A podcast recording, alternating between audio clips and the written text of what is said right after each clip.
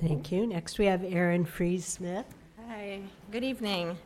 My name is Erin Freese Smith. I'm a mom to three kids, a rising third grader at Key, rising first grader at Key, and a future kindergartner at Key, God willing. As you can see, I'm also the external PTA rep and the CCPTA rep for Key Elementary this year. It's been a busy one. As you can see, we in the Key community are very concerned about the potential loss of our school building in 2020 or 2021. You have determined the factors for ideal walkability and bus ridership as metrics for determining whether a site is suitable for an option or neighborhood program. I argue that Key Elementary on Key Boulevard is the perfect blend of option potential for growth and neighborhood walkability with moderate bus usage.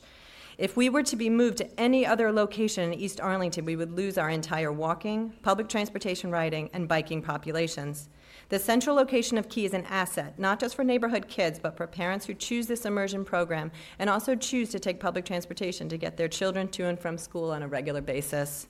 Furthermore, what comprises of the Key neighborhood population? What percentage would be lost with this move? Our school is currently comprised of 43% neighborhood kids. Your study states that Key has the potential to have 43% of its population walking if it were a neighborhood school. But if any other program was in that building, what is the percentage of students who would move with Key, necessitating more buses clogging the streets of Arlington? Key currently uses just 14 buses to transport our population of 735 students at last headcount. If we were moved to another location in East Arlington, our bus usage, would skyrocket, with nearly 100% of our projected student body of over 800 students for this next school year would be forced to board buses to get to school on a daily basis.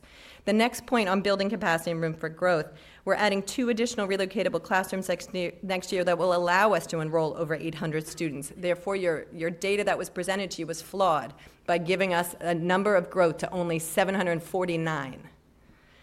I close my time with this thought. Despite the fact that Key Elementary has only recently been named option, every child that has enrolled there has opted to be there. Thank you. Thank you.